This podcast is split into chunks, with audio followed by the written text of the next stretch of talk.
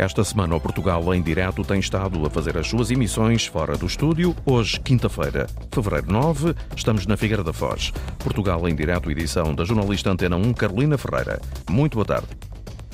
Boa tarde. Neste percurso do Portugal em direto pelo Distrito de Coimbra, hoje estamos no Porto de Pesca da Figueira da Foz. É a partir daqui que vamos traçar um retrato do município e falar, como não podia deixar de ser, sobre o mar, a pesca, a erosão costeira, com um olhar também sobre o turismo. Seguimos ainda a viagem até dois conselhos vizinhos. Em Cantanhede visitamos o Parque Tecnológico Biocante para focar atenções no setor da biotecnologia. Já no município de Montemoro Velho vamos destacar a doçaria de Tentugal.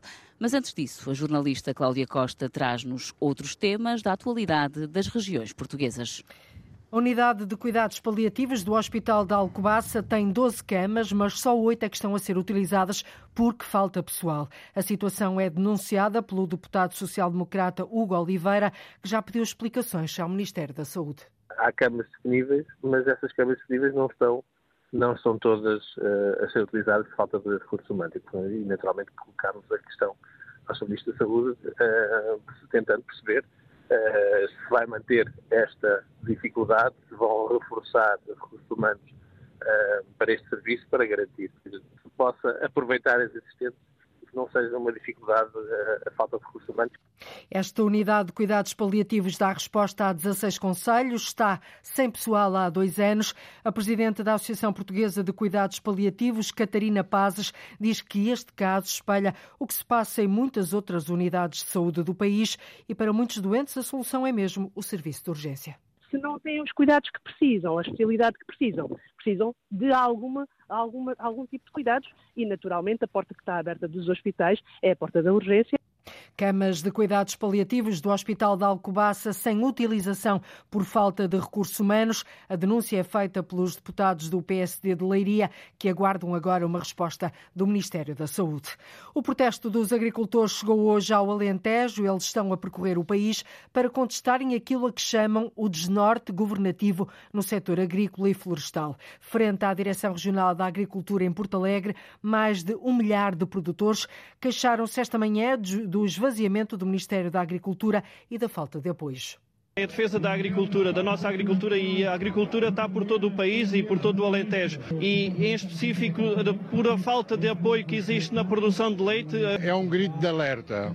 É um grito de alerta e de habituarem-se. Tem que se habituar a nós. Nós temos uma política agrícola comum. Tem muito a ver com a aplicação da mesma por parte do poder político nos países membros, nomeadamente em Portugal. E nós, neste momento, não vemos nada. Agricultores de novo na rua, os protestos começaram em Mirandela, já passaram por Castelo Branco. Hoje a contestação fez-se nas ruas de Porto Alegre.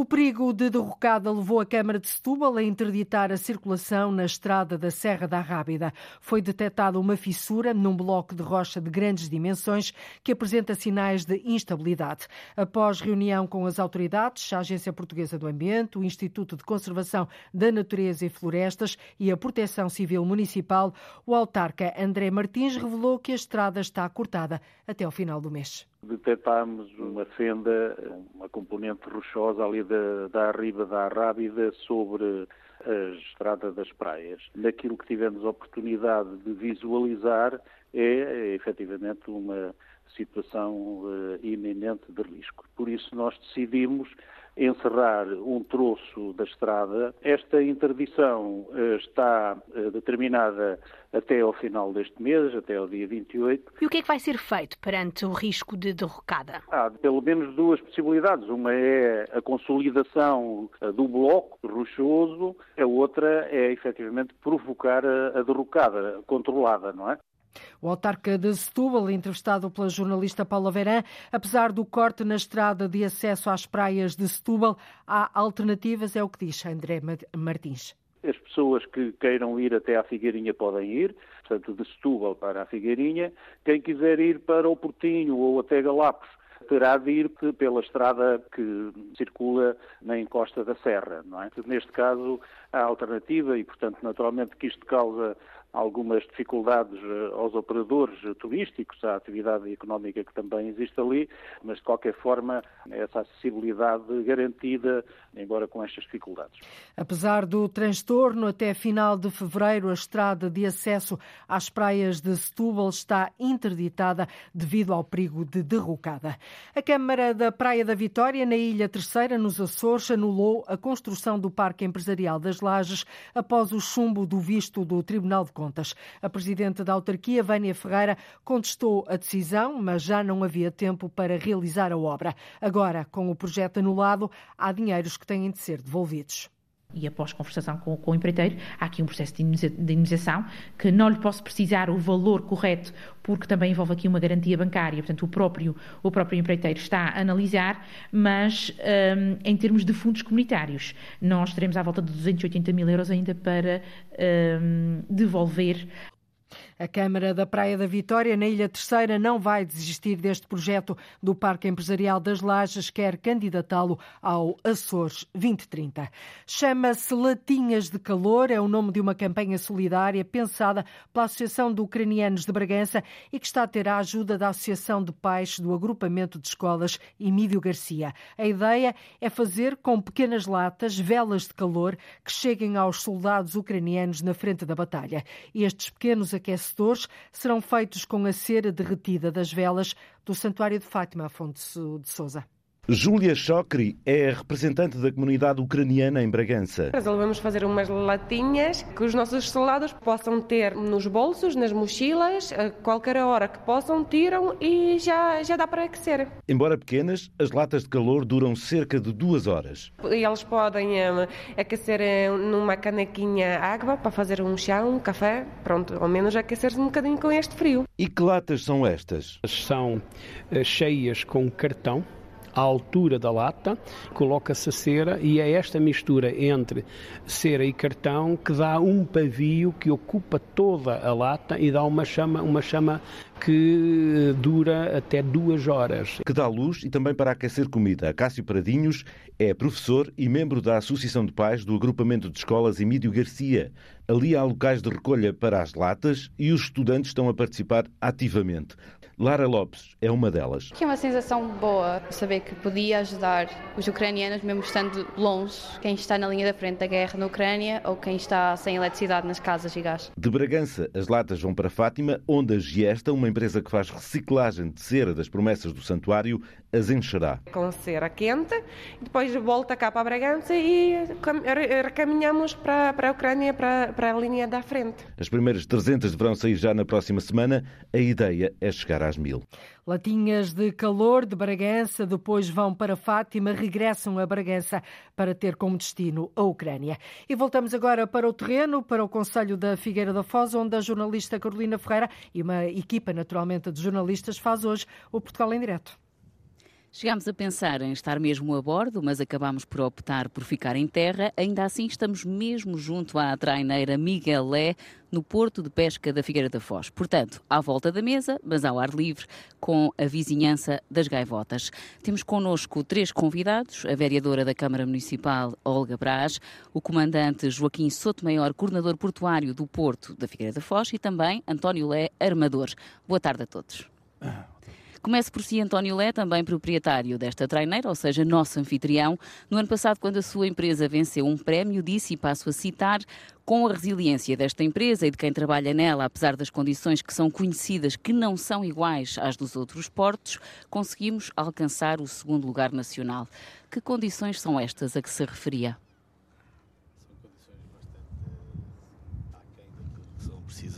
Figueira para desenvolver uma atividade. Estamos agora a ouvi-lo, não estávamos a ouvir logo de início. Quais são as condições são, então? São condições muito, muito, que ficam muito aquém eh, daquilo que são necessárias para, para desenvolver uma, uma, uma atividade como a pesca que requer bastante segurança, que requer bastante responsabilidade e muito respeito, que é aquilo que nos tem vindo a assistir uh, ao longo de todo o país, mas principalmente na Figueira da Foz e que condições eh, especificamente para quem nos ouve, não é daqui e não as conhece, está-se a referir a quê concretamente? Há um conjunto de situações, nomeadamente a segurança da entrada do Porto da Figueira da Foz, que foi prometida e é constante a insegurança que se assiste, dado ao mau tempo que vem e as promessas que são feitas, desde a erosão da costa, depois vêm aqui os técnicos e as pessoas responsáveis da APA a dizer que os estudos estão em desenvolvimento e é sempre, ano após ano, estão os estudos a ser feitos para que se possa encontrar uma solução.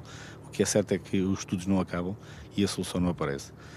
Depois, nós trabalha, trabalhamos aqui com muito esforço, muita dedicação uh, à causa, que é uma causa nobre, que é a causa da pesca. Uh, e depois há fatores externos que nos passam completamente, que é a falta de respeito que existe uh, pelo homem do mar. Tem havido algumas intervenções, sendo que a situação está melhor, ainda que com a necessidade de continuar a, a, ser melhorada, ou está longe disso ainda? A situação tende sempre a melhorar, né? como deve calcular. Nós estamos aqui dia após dia a trabalharmos no sentido de não cair no mesmo erro do passado. O que é certo é que os resultados ainda não aparecem, nem, nem estão à vista. Passo agora a palavra ao comandante Joaquim Souto Maior, enquanto representante do Porto da Figueira da Foz nesta emissão. Como é que pode responder a estas críticas?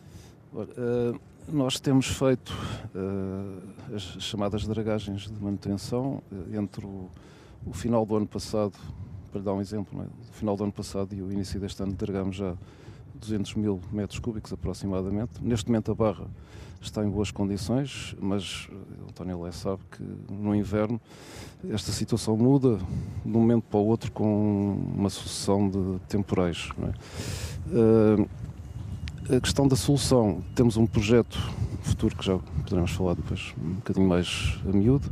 Uh, temos um projeto de aprofundamento que poderá vir a melhorar essas condições de segurança na, na, entrada, nomeadamente para as embarcações mais pequenas de pesca e recreio, uh, e desenha-se talvez um bocadinho mais para a frente, uma, uma, possível solução. Poderá ser um bypass, poderá ser um outro tipo de, de estrutura. Ainda está em estudo, não está ainda definida. Portanto, neste momento, o que é que está a ser feito para melhorar estas condições de quem opera no Porto da Figueira da Foz? Neste momento fazemos, monitorizamos a barra e fazemos as dragagens uh, de manutenção, sendo que no inverno, Leite também sabe disso, no inverno uh, as condições nem sempre são fáceis, porque normalmente estamos a dragar, a ondulação. Nesta altura, as condições de ondulação são elevadas, por acaso estas duas últimas semanas têm sido uma exceção à regra. Uh, muitas vezes temos aqui a draga operacional para poder dragar, tem janelas temporais muito curtas e o temporal que ocorre a seguir vai repor aquilo que nós retiramos. Portanto, no inverno é sempre complicado. Portanto, para que uh, toda a gente perceba, estamos a falar de uh, movimentação de areias de um, de um Sim, local para outro, é isso? aqui a Figueira da Foz é, é especialmente fustigada pelas areias que vêm na chamada deriva litoral. Uh, já agora, uh, aproveitando que deu essa deixa, se nos puder uh, desvendar alguns pormenores sobre esse projeto a mais curto prazo.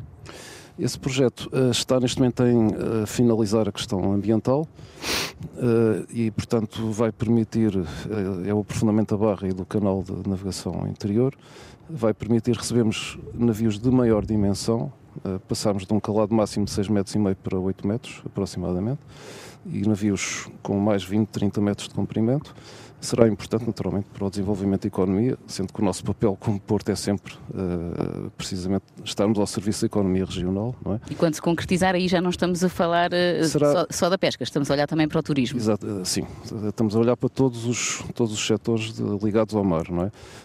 também nessa altura, quando, portanto, prevê-se que no final de 2025 este projeto esteja executado, também a pesca poderá usufruir naturalmente de melhores condições de segurança, sendo que a barra estará mais funda. É? Faltará depois a tal solução final que o António Lé estava, estava, digamos, a, a mencionar. Senhora Vereadora Olga Brás, da Câmara Municipal da Figueira da Foz, eh, qual é que tem sido a posição do Executivo Municipal sobre esta matéria? Uh Primeiro, boa tarde a todos. Parabenizar aqui o, o nosso amigo António Lé pelos dois prémios que recebeu recentemente e que é um orgulho para a Figueira da Foz, para a gente da Figueira da Foz, também para os pares deles. Uh, e, e, eventualmente referir a, a, resiliência que lhe é característica. Uh, uh, o município da Figueira da Foz recentemente recebeu a garantia de que a Agência Portuguesa do Ambiente vai iniciar este mês a transposição de 100 mil metros cúbicos de areia na área costeira para reforço do cordão do NAR, uma intervenção que foi por duas vezes adiada no ano 2022. A partir deste ano estava prevista a transferência de 3,2 milhões de metros cúbicos na Praia Sul da Cova Gala e dentro do mar, num investimento de cerca de 20 milhões de euros, eh, mas essa intervenção foi adiada pela APA por eh, dois anos. Ora, Estamos é... a falar do, do problema também sim, relacionado com sim. o mar, da erosão costeira claro. das praias a sul do Conselho é urgente, efetivamente, que o Estado em si tome consciência da necessidade de adotar uh, procedimentos que permitam tomar medidas em tempo útil, porque assim, uh, não, não, se não for assim, também não, não faz qualquer sentido. E, de certa forma, uh, estar a fazer isto é quase que utilizar pensos rápidos e é tapar o sol com, com a peneira. Por outro lado, temos agora, aliás, como ali o, o senhor uh, do Porto da Figueira de Foz uh, referiu, uh, dragagens constante, constantes, sempre que o tempo permite, que são essenciais para que o calado do rio seja suficientemente profundo para os barcos e navios que querem chegar ao nosso porto. Optou-se finalmente pelas dragagens privadas, que são mais caras, é certo, mas que podem trabalhar 24 sobre 24 e a Figueira não pode prescindir disso. A nossa economia precisa disso, a economia e o turismo. Turismo ligado ao mar, essencialmente. Voltando à, questão do shot de areias, o problema é que se não se fizer mais nada entretanto, perde o efeito, as areias uh, repõem-se por força das marés e ficamos na mesma, por isso uh, temos de andar sempre, mas sempre a insistir com o Governo, é isso que efetivamente a Câmara Municipal da Figueira da Foz, através do seu Presidente, tem feito, a existir uh, junto do Governo para avançar com as soluções, porque a situação do Quinto Molho, com o mar a avançar para as casas, é sustentável e não é seguramente a autarquia que pode sozinha uh, uh, travá-la. Portanto, é importante lembrar que o problema da erosão da costa sul do Porto da Figueira da Foz só deve ser mitigado com o abastecimento de 3 milhões de metros cúbicos de areia, retirados do mar a norte do Molho Norte, até que o bypass uh, prometido possa efetivamente avançar. Vamos ver quando é que isso poderá acontecer, mas a Câmara Municipal, isto é, vai ser um investimento de cerca de a 30 anos, cerca de 18 milhões de euros, e depois a sua manutenção será um investimento de 30 milhões de euros. Mas é óbvio, a Câmara Municipal, na, na figura do Sr. Presidente, uh, está atenta, uh, ele tem uh, diligenciado junto das autoridades responsáveis junto do Governo para o tema que não fique esquecido. Não esquecido e que seja efetivamente uh, solucionado o mais rápido possível, porque, como deve calcular, não é? O município só pode estar uh, ao lado dos seus congêneres, neste caso ao lado do, dos pescadores, que é uma atividade uh, de muito mérito, mas também de muito risco e que nós, portanto, e todas as outras situações, não é? E nós estamos ao lado, efetivamente, e preocupamos muito com a segurança das pessoas. Só antes de virarmos a página para podermos abordar outros assuntos, António Lé, armador, quer acrescentar alguma coisa face às respostas que aqui ouviu? Não, acima de tudo fico satisfeito por um lado, desagradado completamente até chegar ao, ao, ao, ponto de ter alguma visibilidade, se vislumbra algum efeito positivo naquilo que é tão anunciado e que tem vindo a ser anunciado ao longo destes últimos anos porque é sempre mais do mesmo e vamos estudar e é, os estudos estão a ser feitos, os estudos estão quase a acabar, os estudos ainda não acabaram e até lá é, é correr sempre atrás do prejuízo. O que é certo é que nós desenvolvemos a nossa atividade todos os dias, todos os dias as pessoas precisam trabalhar, todos os dias as pessoas comem, todos os dias as pessoas precisam de viver e viver com segurança, não é? Porque... E já querem ver obra feita. Precisamente. Antes de prosseguirmos, proponho então avançar para a reportagem. O jornalista Horácio Antunes foi medir o pulso do setor do turismo na Figueira da Foz e registou notas de otimismo.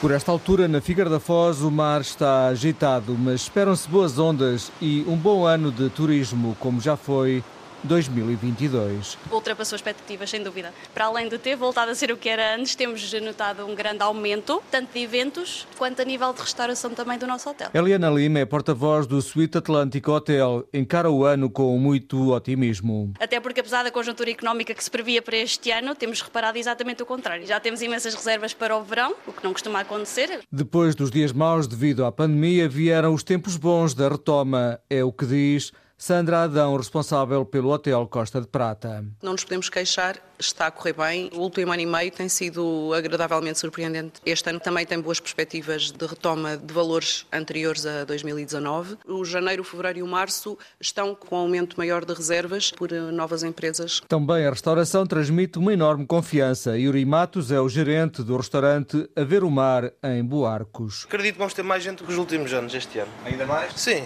Mas já foi bom então? Já foi bom, mas no último ano não tivemos chuva. E temos mais pessoas do que este inverno. Agora com esta chuva as pessoas vão ficar com vontade de sair e este verão acho que vai correr muito bem. Também em Boarcos, na gelataria Sanremo, Cátia Coelho fala com muito otimismo após um ano de muitas vendas. Foi muito boa e eu acho que até as próprias pessoas estavam cansadas do Covid. O São Maria estava a dizer que foi o melhor ano de sempre. Foi, foi. Mesmo em termos de faturação. E a perspectiva também é boa para este ano? Eu julgo que sim. Basta ver o sol. As pessoas chegam, ficam às vezes tardes inteiras só a admirar o sol e o mar e a vista. Estes dias de sol têm sido bons? Tem. Razões e perspectivas de um bom ano foi o que encontramos na Praia da Claridade. Mário Esteves, proprietário do restaurante Marisqueira Caçarola 2 e presidente da Associação Figueira Sabor a Mar, diz que a Figueira da Foz está mais atrativa do que nunca. Foram dois anos extremamente difíceis que atravessamos. 2022 foi muito bom e esperamos eh, continuar eh, a trabalhar. A Figueira está mais atrativa, a Figueira está mais projetada, divulgada, com algumas ações de caráter de lazer, de cativação, de desporto. Este mês, por exemplo, nós vamos ter aqui o ciclismo dia 11 e dia 12, uma grande projeção de caráter mundial. Temos também o Carnaval, Dia dos Namorados, o que tudo indica que vamos ter um mês de fevereiro bastante atrativo. Com muito sol e praias a perder de vista, os empresários acreditam que a Figueira da Foz tem tudo para continuar a ser um bom destino turístico. Senhora Vereadora Olga Brás, partilha deste otimismo que o nosso repórter captou? Partilho, até porque uh, a Câmara Municipal uh, da Figueira da Foz, uh, mais precisamente o Sr. Presidente, que tem o pluro do, do turismo, está muito digamos, focado uh, na, na, na, questão do turismo e, de alguma forma, que ele seja transversal ao, ao ano inteiro e, e de certa forma, uh, que essa sazonalidade uh, não seja um fator, portanto, tão marcante. Sim, exatamente. Qual, quais são as bandeiras que têm hasteado quando se focam no turismo da Figueira da Foz? Falamos, por exemplo, de surf? É um dos fatores de atração? É um, das um dos fatores de atração, mas é assim, toda a gente sabe, eu, eu, não sei, eh, portanto, como é que é de explicar? O surf, não é? Tem que ter sonda, uh, ondas ótimas, não é? Ondas perfeitas para os surfistas uh, uh, efetivamente fazerem. Portanto, a ser será mais nas praias sim, sul, é isso? Mais nas praias a sul. Obviamente, pelo que eu me tenho percebido e tenho conversado com alguns surfistas, há, por vezes, até por, por forma, por, por, pela questão da, da erosão costeira, eles uh, têm que ir a norte também porque estão a, a procuram, portanto, eles, eles fazem a costa toda à procura da, da onda perfeita, desde a praia de Quiaios até aqui à, à, à zona sul e, portanto, uh, é uma situação uh, que ninguém pode desprezar, até porque o surf é um cluster muito interessante até da economia local e que tem que ser desenvolvido e mais desenvolvido. Depois, até porque a, a Figueira da Foz tem características únicas. Nós olhamos para o território, temos a Figueira da Foz com o mar, que é fantástico, uh, a norte com, talvez com correntes mais aprofundadas e depois a sul já de outra forma, o próprio mar. Depois temos também a Serra, a Serra da Boa Viagem, portanto a Serra, temos as lagoas e temos todo um território, depois se, for para o interior também tem os, os arrozais e portanto todo este, todo, toda esta paisagem uh, uh, e se fizermos esta, este cruzamento, cursarmos até com a gastronomia, torna-se um destino ótimo para as pessoas virem e ficarem só, não só na cidade, mas também como nas diversas freguesias, que é isso que nós também pretendemos. E perante essa questão, há uma série de listagens de eventos, por exemplo, como vai acontecer agora neste fim de semana, e eu queria aqui focar e ressalvar. Só, só esse exemplo, então, porque é próximo e fica, fica o convite para seguirmos Sim. em frente a Figueira Champions Classic, que vai ser no dia, vai -se agora a ser uh, executado no dia 11 e no dia 12 de fevereiro, que já estão inscritos cerca de 1.400. A última, eu não sei se já não estão mais, 1.400 ciclistas. Vão ter uh, de ciclistas uh, de renome mundial e que vão passar pelas freguesias todas. E, portanto, Também eu, por aí passa a estratégia do, da aposta no turismo. Tive, o feedback até da hotelaria que praticamente tem uma taxa de ocupação a 100% já hoje. E isso é importante porque em fevereiro uh, termos uma taxa de ocupação ao nível da hotelaria uh, tão alta, uh, portanto, é, é, é, sinónimo de que estas ações têm que acontecer fora de época, época alta, não é? Senhora Vereadora, foi anunciado ontem um projeto de investimento de milhões em eólicas offshore. O que é que nos pode desvendar para esse futuro que se está a projetar para o mar? Eu acho que é assim, a, Figueira da Foz, este executivo tem como diretrizes trabalhar muito nas alterações sobre nas alterações climáticas, na transição digital, na investigação científica, por isso o campus universitário cá também e, portanto, a, a, a, vinda das eólicas para, a, a, provável vinda das eólicas para a Figueira da Foz é, é um sinal no âmbito da descarbonização e logo indiretamente ou diretamente na, na questão das, da descarbonização e da, da questão ambiental. Certo é que temos que aprofundar estudos e perceber se isto não interfere porque tudo tem que coexistir, ou seja, tem que existir efetivamente energia limpa, não é?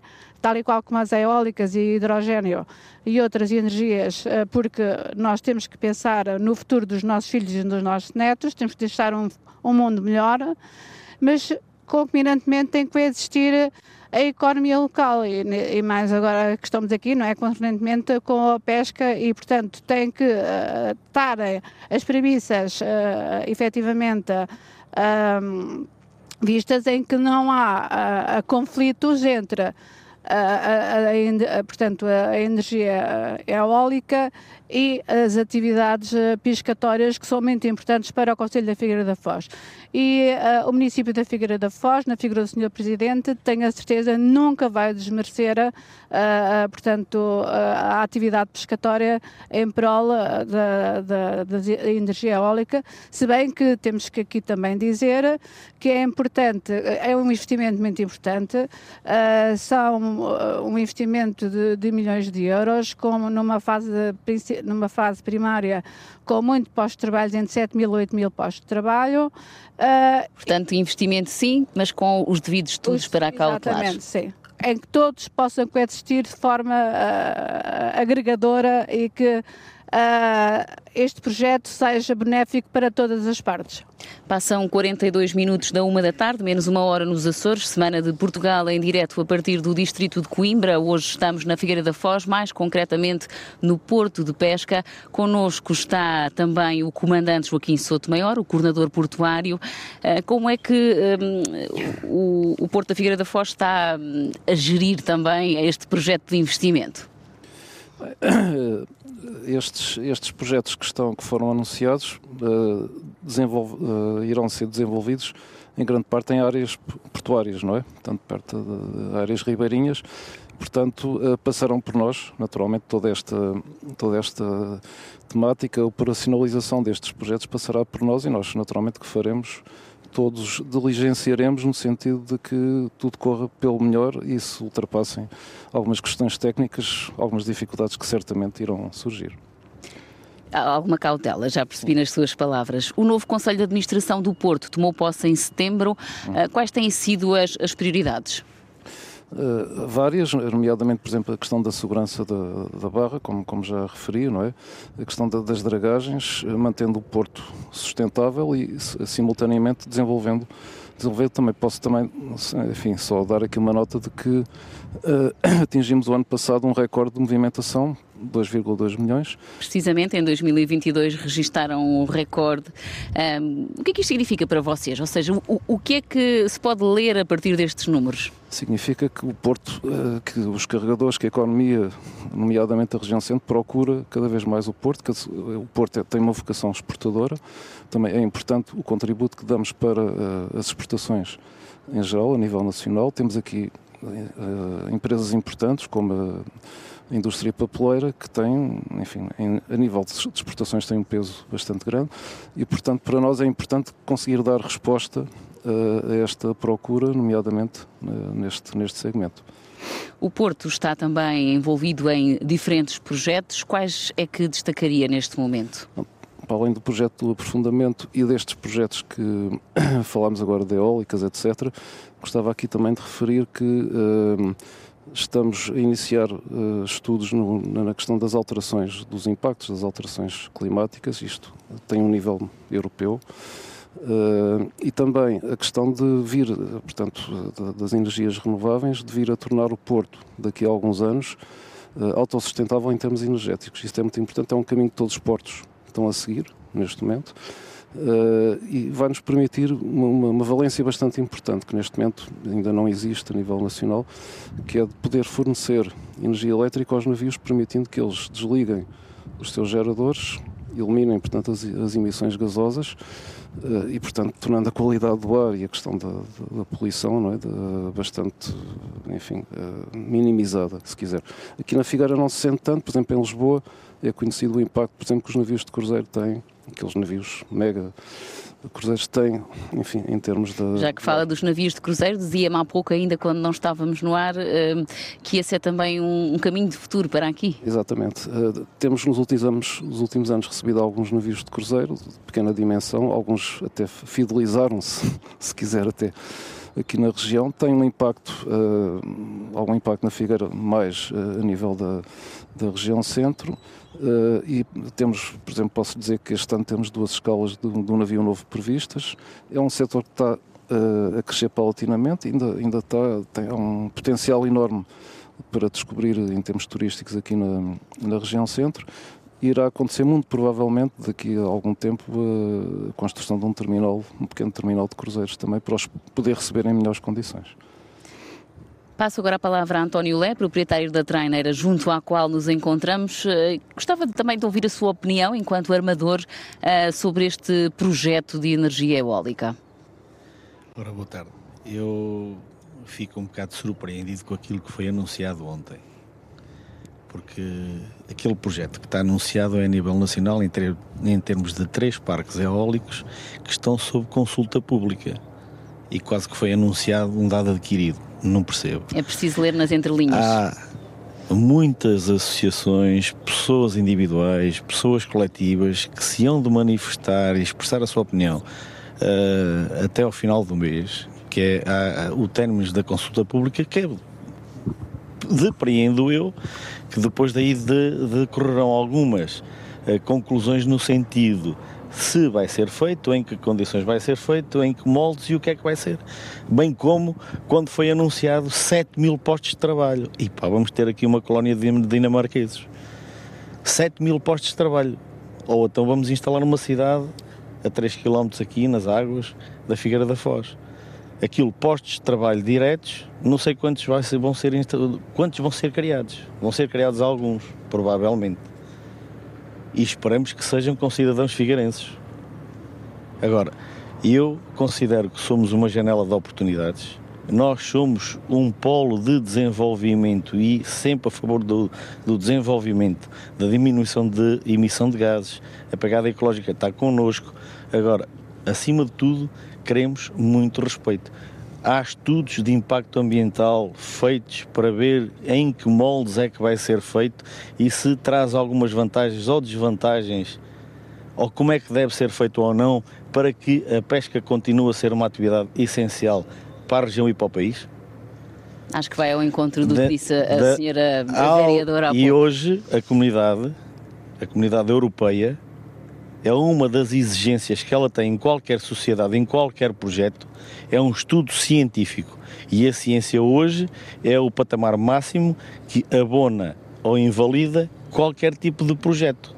Estamos Portanto, a aproximar-nos rapidamente do final. Sim. Gostava ainda de ouvir sobre as expectativas para 2003 no seu setor, o setor da pesca, aqui na Figueira da Foz. Aqui na Figueira da Foz, nós trabalhamos sempre para ser os melhores. Sempre para ser os melhores. Através do nosso trabalho. Uh, queremos ter pouca visibilidade, passar discretos, mas acima de tudo chegar ao final do ano, como este ano, e apresentar à sociedade, por parte de quem direita à administração pública e do, do, das instituições centrais, neste caso a Doca Pesca, uh, mostrar quem são os melhores em Portugal, desde Vila Real de Santo António a Valença do Minho. Portanto, e nós conseguimos na Figueira da Foz os dois dos mais importantes prémios do país.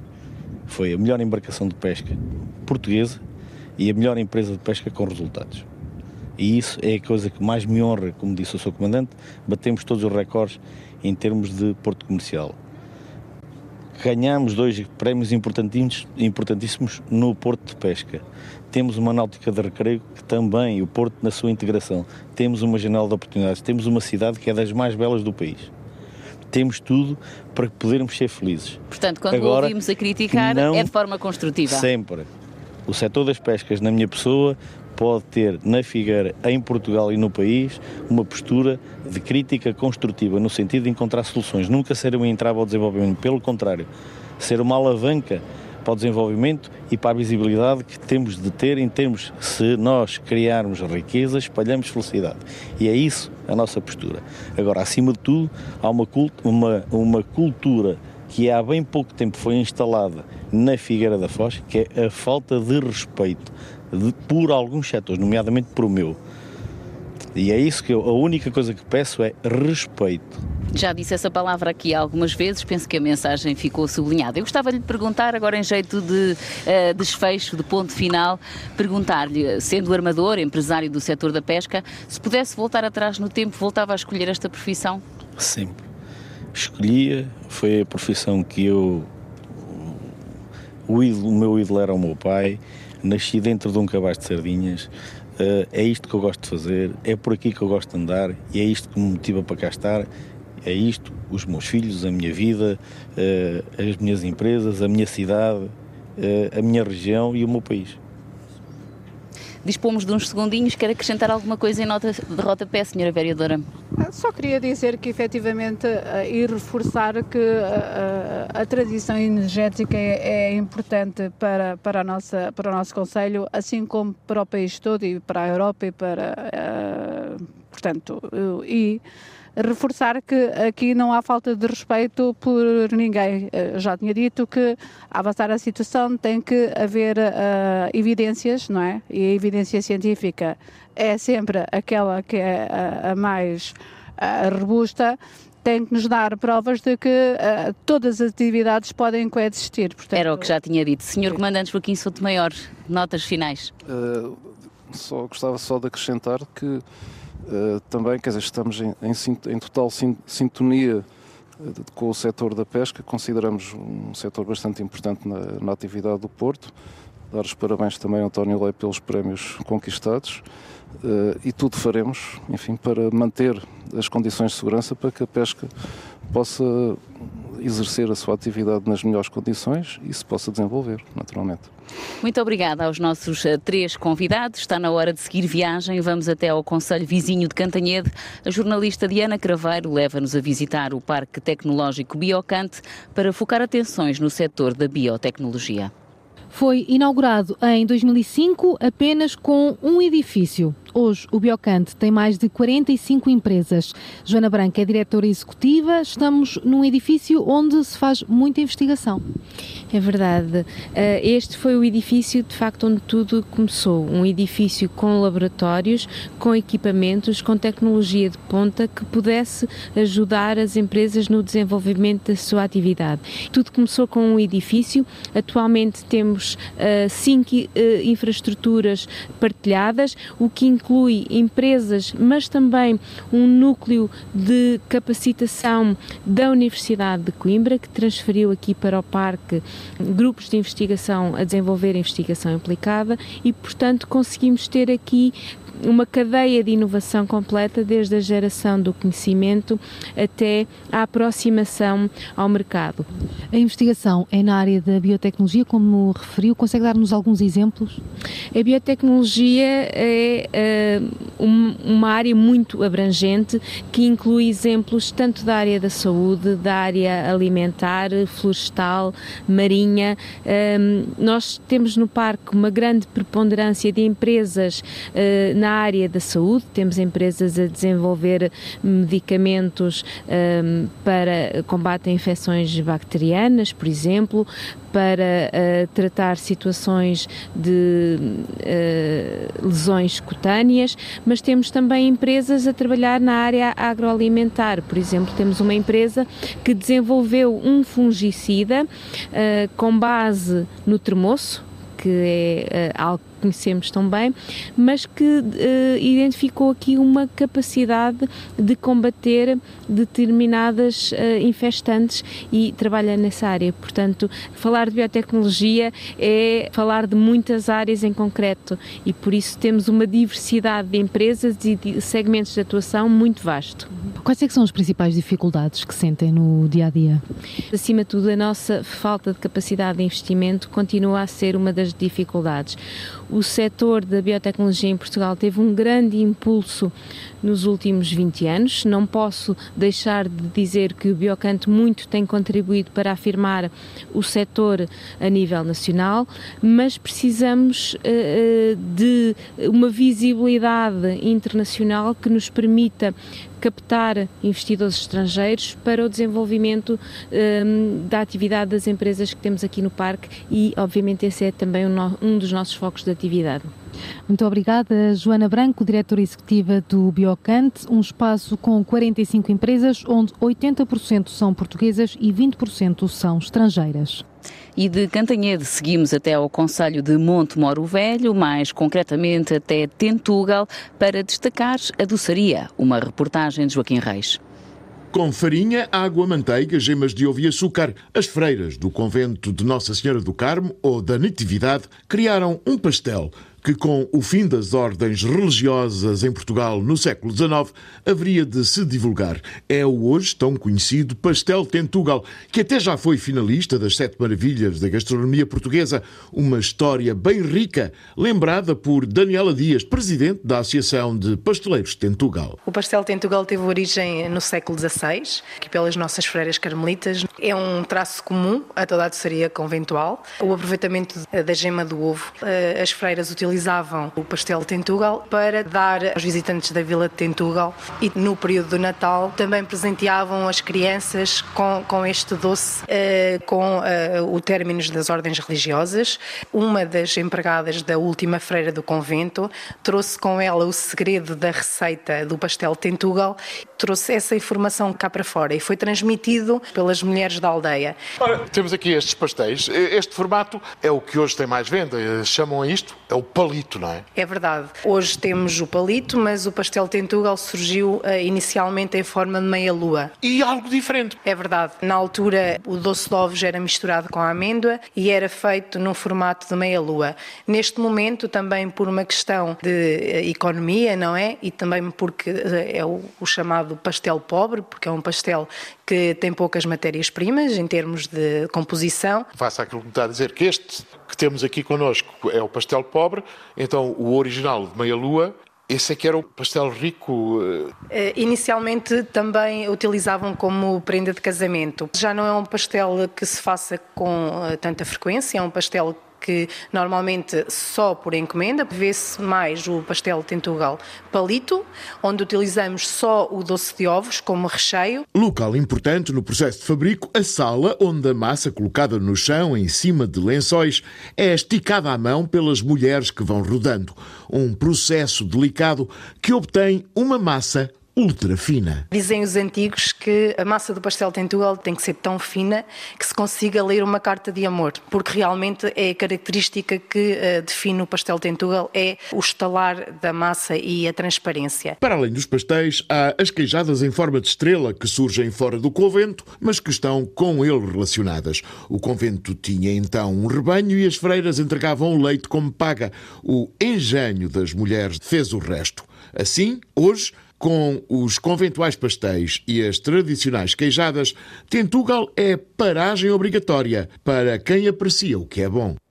Ponto final nesta emissão especial a partir da Figueira da Foz. A coordenação geral foi de Pedro Ribeiro, apoio à produção de Rosa Antunes, edição de Carolina Ferreira, apoio técnico de Nuno Isidro e Rui Oliveira. Amanhã acaba a nossa viagem pelo distrito de Coimbra.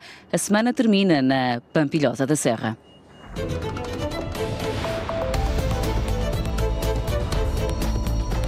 Termina aqui então Portugal em direto. A edição foi da jornalista Carolina Ferreira. Antena 1.